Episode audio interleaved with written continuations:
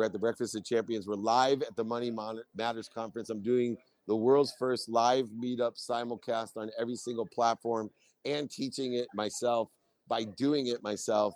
Uh, we're on BYOQ. Bring your own questions. I bring the answers. If anyone wants to come meet up with us, we're in Indy today, uh, but we will be in San Diego and Orange County next week. We have meetups and dinners.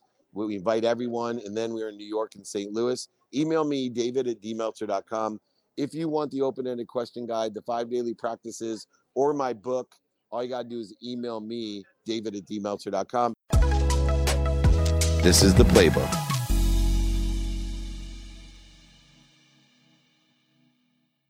BYOQ, we're going to take the first question. All right. So, David, we were at dinner last night, and the room was asked a question what keeps you motivated? You lose motivation sometimes. And apparently, I was one of the few that raised my hand. That was honest. So, full disclosure. Um, and I also heard the term serial entrepreneur last night. And I feel that's where I'm always starting new activities, different businesses I'm always doing. But at a certain time, I lose that motivation. So, what do you do as you're yellow melting the world? How do you keep and sustain your motivation? I love it. The question is, with that, the question is, with everything going around, yeah, how how do I maintain, sustain, get up, get back up, get started, get back started with motivation and inspiration? So there's two components of this. One, there is a difference between motivation and inspiration. Being in spirit is something that you are of all time, at all time. Motivation is the ability to use fear in other things. So inspiration can't use fear. The fear interferes with your inspiration, but fear will get your ass up. It will get you started. It'll get you back up. It will get you back started. And so I think first the understanding of the difference between what motivates us and how we uh, how we utilize our inspiration or maximize our inspiration. So I'm okay using fear to get me up. And I do it sometimes, the majority of the time is working out for me because I meditate, which puts me in a certain state of mind, which is counterintuitive and aligned with working out. So I go from this ease into it's 4:30 in the morning and I have to exert extreme physical uh, energy. So I use fear, fear of dying, fear of not living long, fear to get me out of bed. And I'll even tell myself, First five minutes suck. You can quit after five minutes, Dave. I give you permission, but you're going to get out of bed and, and you're going to work out for five minutes. And if it sucks, you're going to quit. I've never quit and I've never finished a workout and said, I'm sorry I did that. So it's interesting. Now, I think the more important thing is we can get motivated to get up, get back up, get started. But how, how are we utilizing our inspiration? And for me, it's identifying the fear and having faith that I'm inspired all the time. The biggest paradigm shift of my life is based on a simple best choice option of faith that there's something bigger than me, an omniscient, all powerful source at all times. So if I don't feel inspired, then I must be interfering with my faith, right? It's different than going to get motivated, go get inspired it literally is a question of faith. So for me, it's a practice of saying, okay, I got a lot, right? He's overwhelmed. He's overwhelmed. These people I'm helping, and I got very few minutes because I want to be productive, accessible, and gracious. Now I'm feeling overwhelmed. That's not inspiring. and it leads to procrastination, depression, anxiety, worry, all these different things. So in my mind, I say, hold on a second. I am. I get choked up because I am, because that's coming through me right now. I, I am connected to like so much power, physically proven, scientifically proven, how much energy I have in my pinky. My mentor, Bob Proctor, told me, Dave, you have so much power. You can light up all of Indianapolis with one pinky. What are you doing to interfere with it? And it's fear. So then I separate what am I afraid of? What am I afraid of from the past? What am I afraid of from the future? And when I identify what I'm afraid of in the past and or the future, then I ask, what do I know about human nature?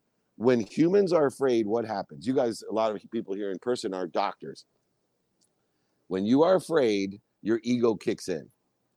So dinosaur used to walk by a cave, the ego would kick in and say, I'm gonna fight the dinosaur. Nah. I'm gonna flee the dinosaur, probably. Right? I'm going to F fornicate with the dinosaur, probably not. Maybe when he kills me, he might do it to me. right?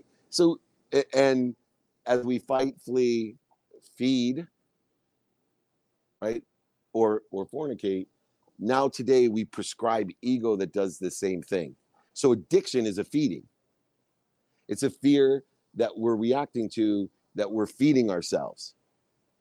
That, that that's literally see it's in the innate being of the ego. Those who people that have addictions, it's your reaction to fear and you're feeding yourself.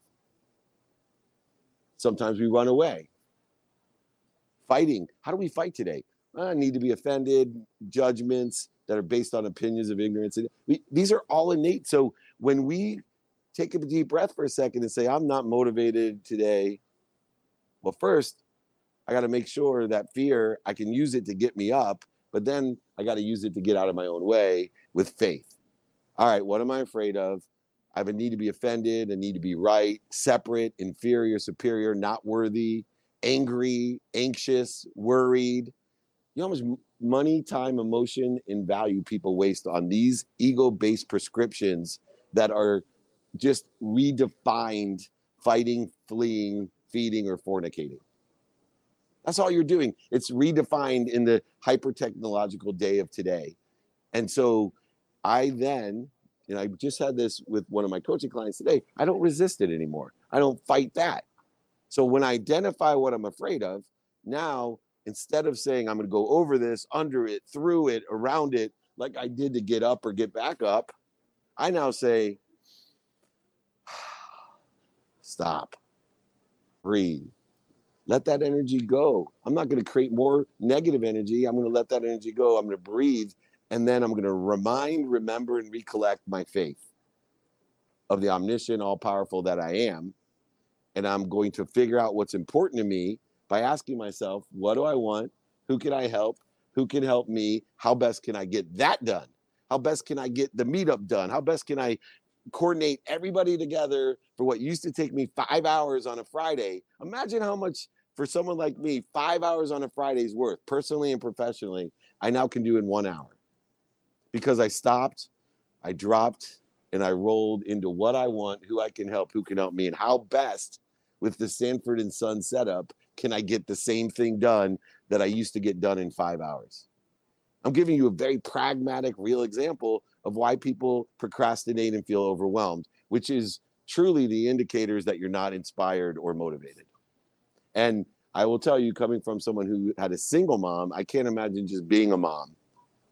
And especially if you're a mom who runs a multi-million dollar business deals with what yes i can see where you're interfering with your inspiration in feeling uninspired or unmotivated. Probably a great lesson. Jake? All right next up whose question you go Neil? david i'd like to talk about balance right? Balance so, good. I love the ferocious buddha concept but for me like gratitude is for the present faith is for the future but how do we keep a happiness in what we have now, but yet still be super hungry about what we can pursue. I feel like that's really out of balance for a lot of people. Yeah, that's probably one of sorry, that's probably one of the most basic uh, conflicts in people's life, the ferocious Buddha conflict. How do I allow things to happen? How do I surrender, like Michael Singer wrote in his book? How do I allow how, but yet make things happen? the best way that I've learned to describe this is that you are a bag of beliefs. You are a bag of beliefs. And the beliefs that you have are what create what you do, say, think, and feel. And if what you're doing, saying, thinking, and feeling aren't aligned with where you want to be or better, then you're not going to get there. You're going to get to somewhere worse. You're going to spiral exponentially have outcomes that are not aligned with what you do, say, think, or feel of what you want or better. And so you talked about faith. One of the things about faith for me, it's just gratitude of the future. So I have gratitude for the past. Most people do, or they can change the meaning so it's so. But do you have gratitude in the future by saying, I'm a ferocious Buddha? I know the past is infinite and changeable. What do you mean change the past? You know how much of the past is perception? The defining moments of your life, the failures, setbacks, mistakes, successes, historical relevances are nothing but your perception, which is a meaning that you give it. So an infinite past exists, full of defining moments and historical relevances, and you can change them infinitely and align them with where you think you want to be or better. And the future is infinite. Infinite. So you can change that future day by day. You know what's not infinite? Today.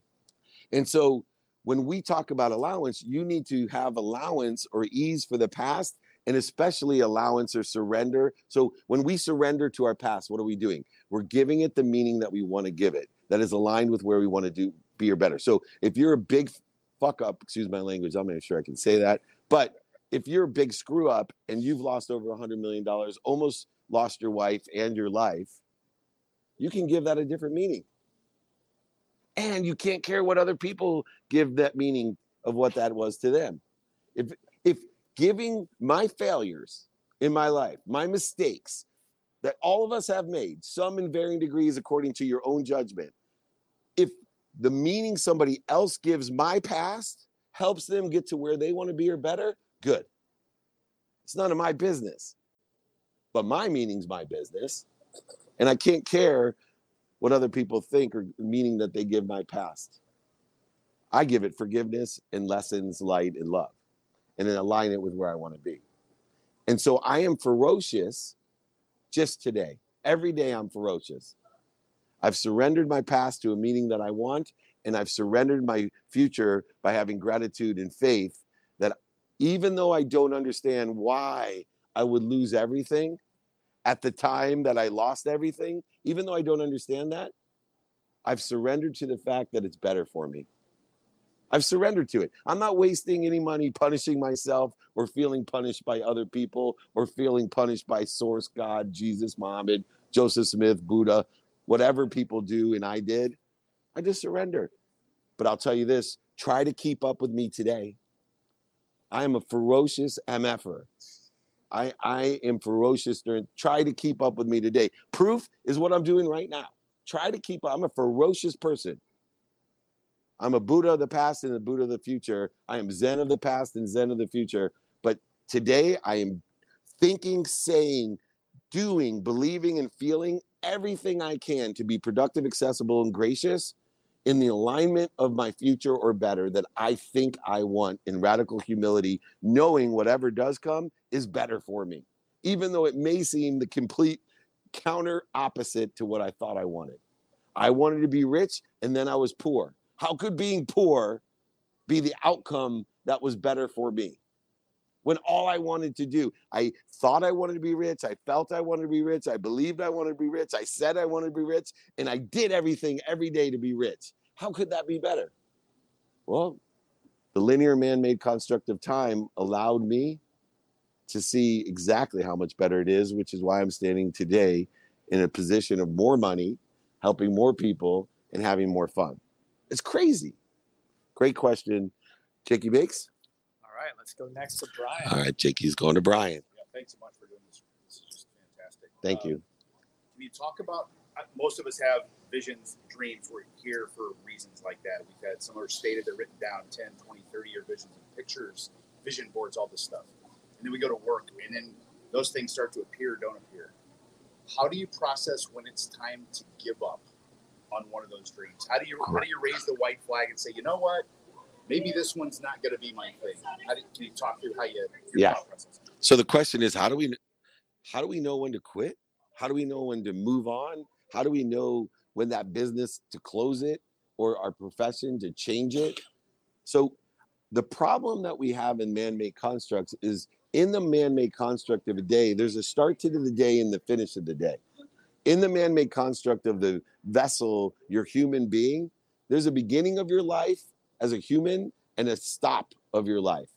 But in the context of when do we quit something, that's an infinite perspective. See, people think about things as starting and stopping or transitioning. I'm going to transition one day from being an NFL referee into the greatest sales trainer or coach or mentor of all time. Go Brian Neal. Right. Exactly. People are cheering him on here, by the way. So what but what is he really doing? It's what athletes do and what military people do, the successful ones, is they expand. They don't transition or quit or stop. See, when you change a business, I've had many businesses, some have gone bankrupt, some the LLC has closed, the S Corp has closed, some have run out of money, but there's a lot of capability, relationships that have expanded into what I was doing, saying, thinking, believing, and feeling next. And so for me, I try to take, especially military vets, athletes who have extraordinary skills, they have extraordinary knowledge of who and what, and they have unbelievable desire, which is the common denominator of all successful people that you cannot be in the military or a professional athlete if you don't have a desire that you must be what you can be. In fact, when that common denominator, people ask me, what's the common denominator between the billionaires, millionaires, entrepreneurs, celebrities, athletes, and entertainers that you have surrounded yourself with? It's the desire that you must be what you can be. Isn't that funny? That's the motto of the military be all that you can be. And who makes the best employees? Athletes and vets who have identified the skills, the knowledge, and desire, not identified with, I am a vet, I am a football player. That's a start and stop philosophy or perspective. I am an NFL rep, I am a doctor. Right? These are all things that you have to train so long to be that you fool yourself into thinking that's what you are. You're not. I am happy, I'm healthy, I'm wealthy, am I worthy? Do I have a law degree? Yeah. Have I run the you know biggest phone division at Samsung? Yeah. Have I been in the middle? Have I raised money? Have I coached, mentored, to a speaker, author, father? I am, I am, I am, I am because of my skills, my knowledge, and my desire. I'm expanding every single day, and I'm not going to be defined by my bank account or by the name of an LLC or by a degree or some great athletic accomplishment, which I can't identify with, but I tried. See how it works? Think expansion, think skills, knowledge, and desire. That it will make all the difference. You'll stop limiting yourself. People do it all the time, especially when at the in a glamorized stuck position. Right? The greater you are, when you're an NFL referee who has refereed the Super Bowl, it becomes actually more difficult not to identify with. So we have to use that success to expand, not transition or start or stop. Jake? All right. We'll take a next question here. Let's actually take a question from TikTok. Oh, okay, perfect. Thank you. Here's a TikTok question. So, what would your advice be for a young person who started a clothing business and it's not going how they do? question. That's a really that's wow. I love when I get questions I don't I couldn't even imagine happening that are specific. So what do you do if you're a young person that started a clothing business and it's not working out the way that you thought it was? Number one, ask for help. The first thing I would do is find someone in a clothing business, whether they're young or old, who is sitting in a situation that you want to be in. Find Ryan Ellis, the CEO of TravisMathew. Find Dan Fleyshman, who started Who's Your Daddy. Find the Blind Zebra, the Ferocious Buddha. Find someone that has a successful clothing business and ask them for help. Say, hey, what are you doing today? What do you like? What don't you like? Would it help you if I did this for you? But do you know anyone that can help me? Do you know anyone that can help me? I'm having difficulty with distribution, marketing, social, blah, blah, blah. Why pay the dummy tax? Do you know how many people are young and start a business and aren't where they want to be? The same amount of people that are old and start a business and aren't where they want to be. It's 100%. How could you be where you wanted to be? If, that was the case, Elon Musk, Branson, uh, Zuckerberg, those guys would be on the, their yachts doing nothing. Why do you think they keep doing? Because they're not where they want to be. And guess what? They know that I know now and that you should know is they ask for help. Why do you think Richard Branson does the Necker Island deal? You think he does it because he needs more relationship capital? You think he needs the 50 grand of all those entrepreneurs that pay 50 grand to go down there for three days? No, he's no dummy. He wants to cover his costs, maybe make a little bit of profit to pay more people to organize the whole thing and advertise the whole thing and do that. You know what he really wants? Help. You think I just come here to help you? No, I learn. Think about what I'm learning. I'm learning every single question, what people are listening for. I'm building relationships and learning, hey, I know what you do. Now I know where I can go for help when I, you know, need something. Oh, I know you're a, a life force doctor. It just came out in this question. He has a different perspective of how health works, right? A world famous healer. Huh. You are aligned with my high level belief, but you specifically know how you can hold a light to a position in my body and change the cellular structure to put it at ease instead of dis-ease. That's super interesting to me. Now, it wasn't my original intention of doing these meetups. It wasn't my original intentions of coming on Clubhouse and Instagram and TikTok and StreamYard and LinkedIn and all the things I'm doing right now. But it's what I've learned from it. So ask for help. And if you want, everyone out there, I, I have built a template to ask for help. It's called an open minded, open ended question template. It determines one if someone has an open mind, because I don't want you to waste your time because there's so many people that are available to us today that weren't when I was young. So everyone has millions of people available to them. So one, qualify by open mind because why waste your time with a closed mind? Because statistically, you're wasting a thousand times the time, energy, emotion. And then two, just ask somebody with an open mind, what are you doing that is involved with what I'm interested? Is it solar? Is it health? Is it wealth? Is it happiness? What am I interested in? Hey, what are you doing today for happiness? What do you do today to work out? What do you do today for nutrition? But I find people my own age that are like super ripped or, or you know at least thinner than me, and I'm like, so what do you do? Because I know what it's like to be 55 years old, and somehow I work out more and eat less, but I gain more weight. So what do I do? And then I assess, hey, what do you do? What do you like about what you're doing? What don't you like about what you're doing? And then I come up with ideas that I'm doing and say, hey, would it help you if you, you know, regulated, took a halftime on your biggest meal? Would that help you? No, but that's a good idea. Hey, do you know anyone that could help me? Because I'm really good at a lot of things and I'm teaching people a lot of things and I spend a minimum of an hour a day on my health, but I'm not getting the results that I want. Let me repeat that because that applies to the kid who started in a pure business, right? Same exact question. I'm doing everything I can, but I'm not where I want to be. And I will tell you, there's very few things in my life that I'm not getting the results that I want. I'm never where I want to be because I have a desire that I must be what I can be. And it's infinite, and my potential is infinite, and I don't want to limit myself. But my progress or the outcomes aren't to the level where I want them to be when it comes to my nutrition. And I'm trying still to figure that out.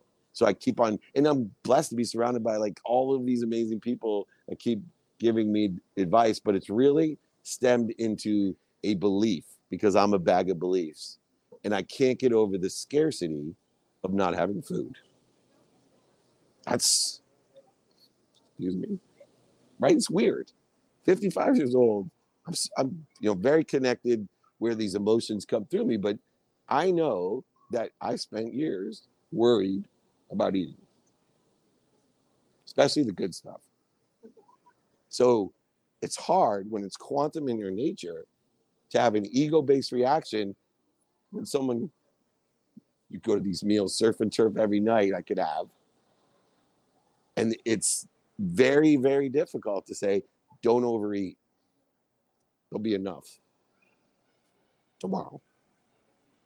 So take that example. Think about what you do in your life of a fear of the past as an example. And then what ego based reaction or consciousness are you applying to that that you have to practice? Because those are the big ones. Those are the big ones for you. Those are the ones that limit you on your health, your happiness, your wealth, whatever it is. Excellent. I don't even know where we are time wise, Jake. Where are we? We're at nine twenty-seven. We got thirty-three minutes here. All right, cool. Who's next? So, um, people talk about SMART goals, and then there's people that say, you know, 10x is better than 2x. Um, have a huge vision. How do you balance um, the practicality of SMART goals with something that's really, really big, maybe so big that you don't know where to start? I love it. Yeah. So the question is, hey, what if I have humongous, outrageous goals, and yet I not where I want to be, and I don't know actually sometimes where to get started because the goals are so big. This is another common one, and it's in the ferocious Buddha realm. That when we understand the infinite nature of our goals, no matter how big your goal is, I can do this. Your goal plus one. Why can I do that? Because the future is infinite. So we want to keep plus oneing our goals, but remember, remind, and recollect one thing that you are limited by today. And that reconciliation and understanding that as big as my goals are of empowering over 1 billion people to be happy, to create a collective consciousness in the world that will change the world as one middle aged mutant turtle. If I could do that, I still have to deal with the fact that I only have 24 hours a day. And so that's why being ferocious today by doing, saying, thinking, feeling, and believing in that trajectory, by utilizing the man made construct of time today, 24 hours, to be productive, to b- provide value, to be accessible and access what you want, and gracious, to continue to find the light, the love, and the lessons in every person, place, thing, and circumstance during just the day, in alignment where I want to be, trying to identify your fear of not having enough food when you were seven years old to try to somehow change the meaning of my past to align with the infinite possibility and potential that I have. It all comes down to being clear, balanced, and focused today, giving attention. So, what do I do? I start out my day by saying, What do I want personally, experientially, giving and receiving wise, in alignment with empowering a billion people? Who can help me empower over a billion people? And who can I help in empowering over a billion people? And how best can I get it done today what can I do, say, think, believe, and feel today in this 24 hour period, including my sleep, in order to effectuate my humongous goal of empowering over 1 billion people? And then I prioritize my day. And then when shit happens that I don't expect, I reprioritize my day. And I do it efficiently, effectively with statistical success because I know what's important to me today in the trajectory of where I want to be in the future and then I apply my why with the very first question that we were asked by getting up, getting back up, getting started, getting back started, and figuring out what am I doing to interfere with my potential. Identifying the fear, fear of the past, fear of the future, and then seeing what ego I'm prescribing to it. I'm afraid of not having tomorrow's food. That sounds really silly. I don't even like to say it out loud, let alone get choked up in front of everyone. But I know even by my own emotional state, that that is limiting me. My belief is a bag of beliefs that I'm not going to have enough food tomorrow because of my defining moments, historical relevances, losses, failures, voids, shortages, and obstacles that I had to experience when I was young is limiting my future. And it's not logical, it's emotional. It's not logical at all. I can tell you I know that I have enough food for tomorrow. I know it. But that doesn't stop me from limiting myself. And so I want everyone to have these daily practices. Once again, like the open ended question guide, the daily practices I send out with my book to everyone, and I practice them myself. My goal is because it's man made constructive time that I'm given in order to effectuate my vision. My goal is to spend minutes and moments outside of that trajectory, not days, weeks, months, and years, like I've had with the issue that I'm afraid I'm not going to have food tomorrow, or there won't be enough food at the table today. That my share, right? So I'll eat really fast, the good stuff, and not give my body time to register how much I've eaten. I, I know it, and all of you know most of what to do, but it doesn't stop you from being human. And humans do one thing they're afraid and then they prescribe ego to it, which interferes with their potential. Humans do exactly that. They're afraid and they prescribe an ego that interferes with their potential, even if it's not logical. So then they do things, say things, believe things, feel things out of alignment, and then they wonder why they're not where they want to be. Great questions, peoples. Jake, speaking David, talk to me about what you've learned about money. I, I, know money is a mindset, and a lot of people who win the lottery go bankrupt, but people don't understand what money can and can't buy you. So, what are the things that you've learned along the way in your journey you feel like people should know more about money? So I'm going to touch softly on this because this is what I'm talking about here. This is a money matters conference, and so uh, I, I don't. I, I want to save some emotional like wow to it, but I will tell you that first of all, money's an energy. So I spent a lot of time studying energy to understand money, and there's three characteristics of energy that are very applicable to money. One, energy, money, it aggregates on itself. So Bob Proctor, my mentor, he gave me a great piece of advice to help me overcome my fear of the past that there's not enough money. So many people have this fear. No matter how much money they have, they can't just like I can't get over worrying about food that there's not enough. I also have gotten over after 50 some years, I've gotten over my fear that there's not enough money for me. This, oh, I, I, I know I have at a quantum level. Notice I'm not choking up. I'm not i- illustrating the interference of that fear. I'm very certain there's more than enough money for everyone. And because it's an energy. So Bob Proctor told me, hey, put two, your goal should be put $2 million in the bank. And I didn't understand why. He said, because when you do, that will give you a positioning in order to effectuate shifting your energy about money. Because there'll be no doubt, if you can put $2 million in the bank, there'll be no doubt that you have enough money for tomorrow. Enough for you, more than enough for you. But what I didn't know he was teaching me was when you start aggregating money, more money is attracted to that money. When you make more money, it's easier to make more money. You think when you make less money, it'd be easier to make more money. No, when you make more money, because money, aggr- energy attracts more like energy. So $2 million in bank will uh, attract another 2 million better than zero dollars in your bank. Two, you get exponential outcomes with energy. So money's an energy, and that's where Einstein was great with the rule of 72, compounding interest. Warren Buffett, it, basically, Warren Buffett's entire premise of how he became one of the richest men on earth is the aggregation of money as an energy and the exponentiality of outcomes. And I'm sure he, because th- that's math and physics. Einstein understood it, Warren Buffett understood it. But the one aspect that all of us that learn those two lessons about energy, you can't understand until it happens, is it accelerates.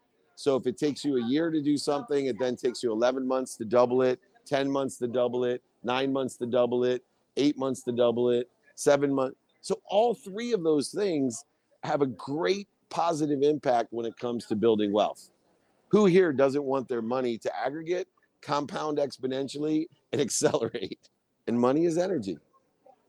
Whether you study physics, quantum physics, or metaphysics, energy aggregates, compounds exponentially, and accelerates. The universe is expanding under that principle. The universe is aggregating, compounding exponentially, and accelerating. That's what expansion is. You are energy. Your beliefs are energy. Your behaviors are energy, and money is energy. That's why it's so important to utilize today in alignment where you think you want to be or better so that you maximize the aggregation, the exponentiality of outcomes, and the acceleration to where you want to be or better. And when what comes to you is not what you thought you wanted, that's where the gratitude of the future and the faith comes in. It's like, I want to be rich. Then why did I lose everything? Because the way that I was getting rich wasn't going to sustain itself. The methodology that I use today to make more money, help more people, and have more fun does sustain itself and it aggregates, compounds exponentially, and accel- accelerates not just me, the whole. Jake, you want to reset the room? All right, Let's take a question from Ryan. Uh, I've learned a ton from most. The number one thing you talk about, say, what's the one piece of advice being a student of your calendar? Which I've full on adopted as a working process. But Me too. Work in process. So I love that. So you hear that, you say that. Be a student of your calendar. Everyone goes, oh, good idea. Can you talk about the mechanics of what being a student of your calendar? Can you actually show us? You don't have to share your screen, Yeah. share your calendar, but literally take us through the step by step. Here's what, here's how to execute the concept of being a student of your calendar. Uh, when talk, talking my love language, I got we have to change the book. The fifth one, time. Time's my love language because of what I can do with time. I can bend it. I can be productive with it. I can be accessible with it, and I can be graceful, gracious with it. I can live forever with it, or I can limit with it the fear. So I talk about studying time, my love language, and I think the first step, pragmatically, that people totally misinterpret and don't understand is the word study. Like I coach people, as you know, and they'll tell me, yeah, yeah, I studied my calendar. I looked at it yesterday. Oh, so you can look at your calculus book and pass the test. There's a reason they call it study. And I'll tell you why. Because if you pay attention to and give intention to what you think you want or better, like a good grade on a calculus test, the coincidences, the karma occurs. It's called the mathematical equation of luck. So now I'm utilizing my love language, which has an amazing positive impact on my life to be productive, accessible, and gracious time, and I'm studying it. I'm studying it to get outcomes that are aggregating, compounding exponentially, and accelerating better than what I can believe because I'm not, as a person or a mind or a brain, infinite. So I need to utilize time as a mechanism in order to pursue my potential, not achieve it. And the more I pursue it as it aggregates, compounds exponentially, and accelerates, all of a sudden the separation of what I want or better occurs. It's amazing. So, one, know what studying means, be disciplined in studying it. And that's where, number one, I say that I'm practicing because I see areas where I wasn't paying attention or I didn't give it my intention. So, what am I studying? Well, I believe you study three activities every day activities you have planned, activities you don't have planned, which is more complex, and sleep, which is the easiest one. A third of your life is an activity called sleep, and nobody's paying attention or giving intention to it. They're living like tubes food in, food out. They don't realize that sleep is there for not only recovery, which is not attained by most people on earth. They wake up every morning more tired than they went to sleep, which is completely ridiculous. It's like eating and not, you know, getting full. But two, they don't understand the access that they get if they sleep properly. So, planned, unplanned, and sleep, studying those three things as activities today in a trajectory of where I think I want to be in the future and aligning the meaning of, hey, I'm afraid I'm not going to have enough money. I'm afraid there's not going to be enough food. I'm afraid I'm going to be attacked. I'm afraid these are all issues that people are afraid of that interfere with the aggregation, acceleration, and compounding of your future are better. It does. So I study it every day. Sleep is easy. Why? Because for 17 years, I said, if I'm going to really pay attention and give attention to sleep, I'm going to find the expert of sleep and ask them for directions, right? Just like the kid who wants an apparel company is not where he's at. Then planned. That's easy. When I prioritize my activity to plan, I prioritize first by my non negotiables, my health, my family, my friends, and then my finance. And then I add one more my time. So I have a non negotiable that I'm going to study time for a minimum of 10 minutes a day to make sure what? That I'm studying my calendar, right? I'm actually putting a mechanism in there in what I do to do what I want to do because I know the simple things to do are unfortunately simple not to do.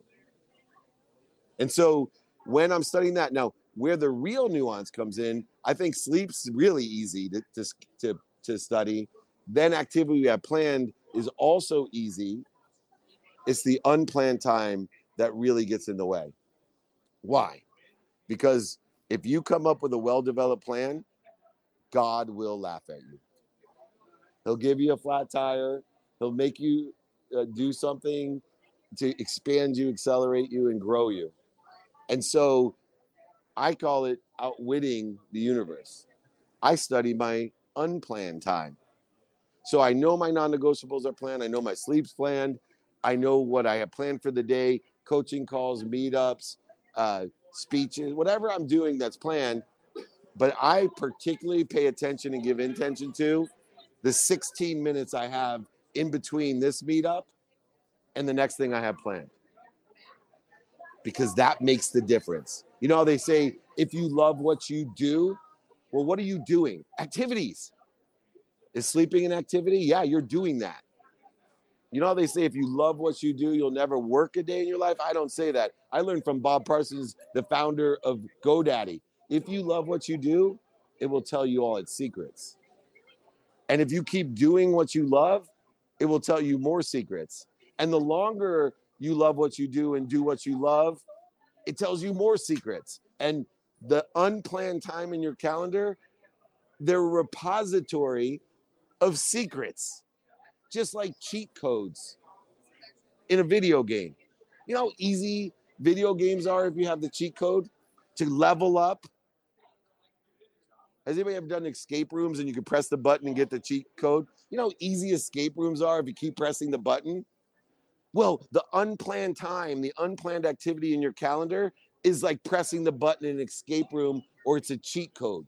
So study it because it adds up to more than the activity you have planned when you start utilizing the unplanned time to not only lessen the interference that unplanned, you know, God laughing at you activities occur, but also what you can do to supplement the abundance that you're living in that causes people to be overwhelmed and procrastinate, which is there's more than enough options, opportunities, and touches of favor in a day. I just don't have enough time. Yes, you do if you study the unplanned time and let it give you all the cheat codes on how to do six hours of or five hours of a meetup, IG, TikTok, StreamYard, LinkedIn, all the things that I'm doing in one hour and capture it so it can be modified and amplified and perpetuated. Now, instead of, you know, the 50 people here and the 80,000 that were registered that will get the repay and the 10,000 that actually show up that did register,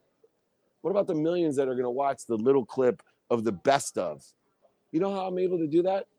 Because I study my calendar. Efficient, effective, statistically successful. I have the antidote to procrastination and feeling overwhelmed because I study my calendar and I know how to prioritize the man made construct of time to be ferocious, which gives me more ease that allows me to surrender with faith. Awesome. All right, Jake, go ahead. How much time we have left? We got 14 minutes left. All right. Does anyone live here have a question that they'd like to ask? I know we got a lot of questions on Right here. Oh. Let's let's take a question on Instagram. Happy Friday, everybody. David, always thank you for taking the time. My question is as you're going through all these travels and have so much activity that you have planned, let alone don't, what is the most valuable lesson that you've learned this week?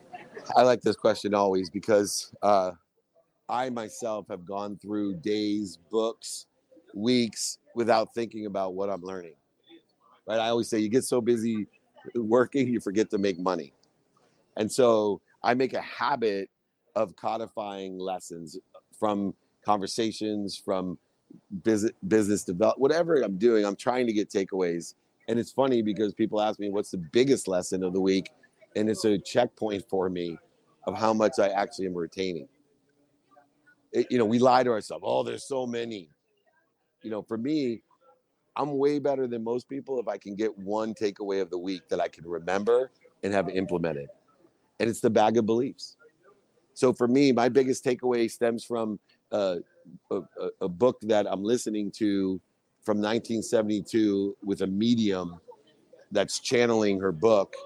Uh, and I don't remember the name of the book that I'm listening to, even though I'm listening every single day for a minimum of 30 minutes to this book.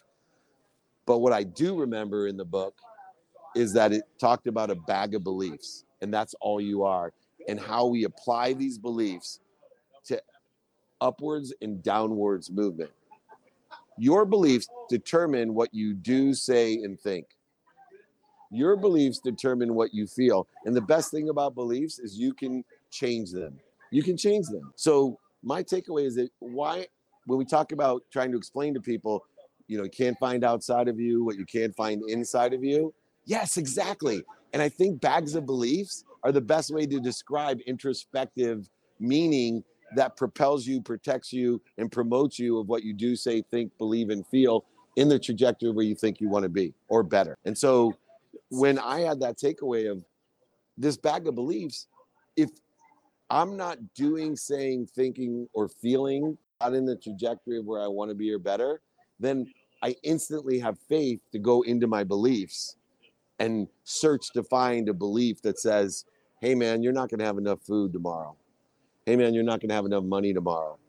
Hey, you're not worthy because your dad left. See how that impacts where you're at. These simple beliefs that are subconscious or unconscious or quantum in your being, even though consciously it does not make sense. I have more money than I've ever had. I have more people that I help than I've ever helped. I have more fun than I've ever had. But I'm still afraid at a quantum level that I'm not going to have enough to eat.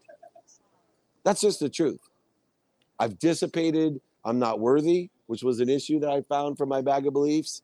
And I've completely disappeared the concept of zero sum that there's not enough money for me or everyone else. There is more than enough of everything for everyone. More than enough worthiness, more than enough food, and more than enough money. Where are your bags of beliefs interfering with the abundance and infinite nature of the unified, abundant system of thought, which you exist in with your bag of beliefs? All righty, Jake, who's next? Here we go, Blaine. So, for the times you're feeling out of sync or not in the flow, what's your strategy to kind of get back into the right mindset?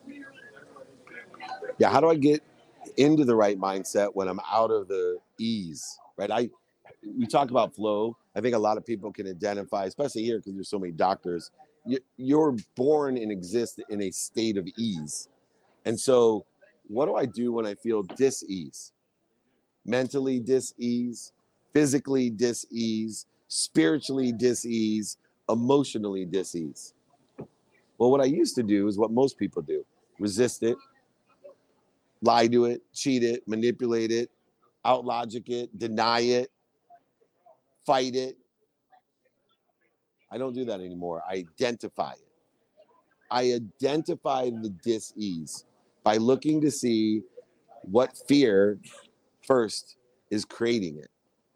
Fear of a past or fear of the future. Then I see what I'm prescribing to the dis-ease to either heal it or to exacerbate it. And it's an ego-based consciousness. Am I do I have a need to be right, offended? Is it a need to be separate, inferior, superior, anxious, frustrated, angry, guilty, resentful? What what am I prescribing to the dis-ease? Has anyone ever had a relative or a friend or self that gets the wrong prescription? Well, if you think doctors are giving wrong prescriptions out there all the time, like Oxycontin, to heal a disease, even though we know it doesn't heal a disease, it exacerbates disease. Just think about when you haven't gone to undergrad and med school and a specialty and a residency on your own disease, what your statistical success is. So if you think you're prescribing something, I say there's only one prescription to disease. It's not fighting it, resisting it, overcoming it, lying to it, manipulating it, outlying it, cheating it. It's simply, or denying it, it's just stopping, breathing, and reminding, remembering, and recollecting that you are part of that flow, Blaine, that you're part of the ease, and then roll into that ease. What do I want?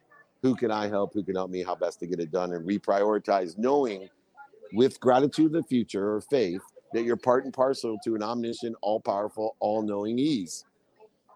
An omniscient, all powerful, all knowing ease.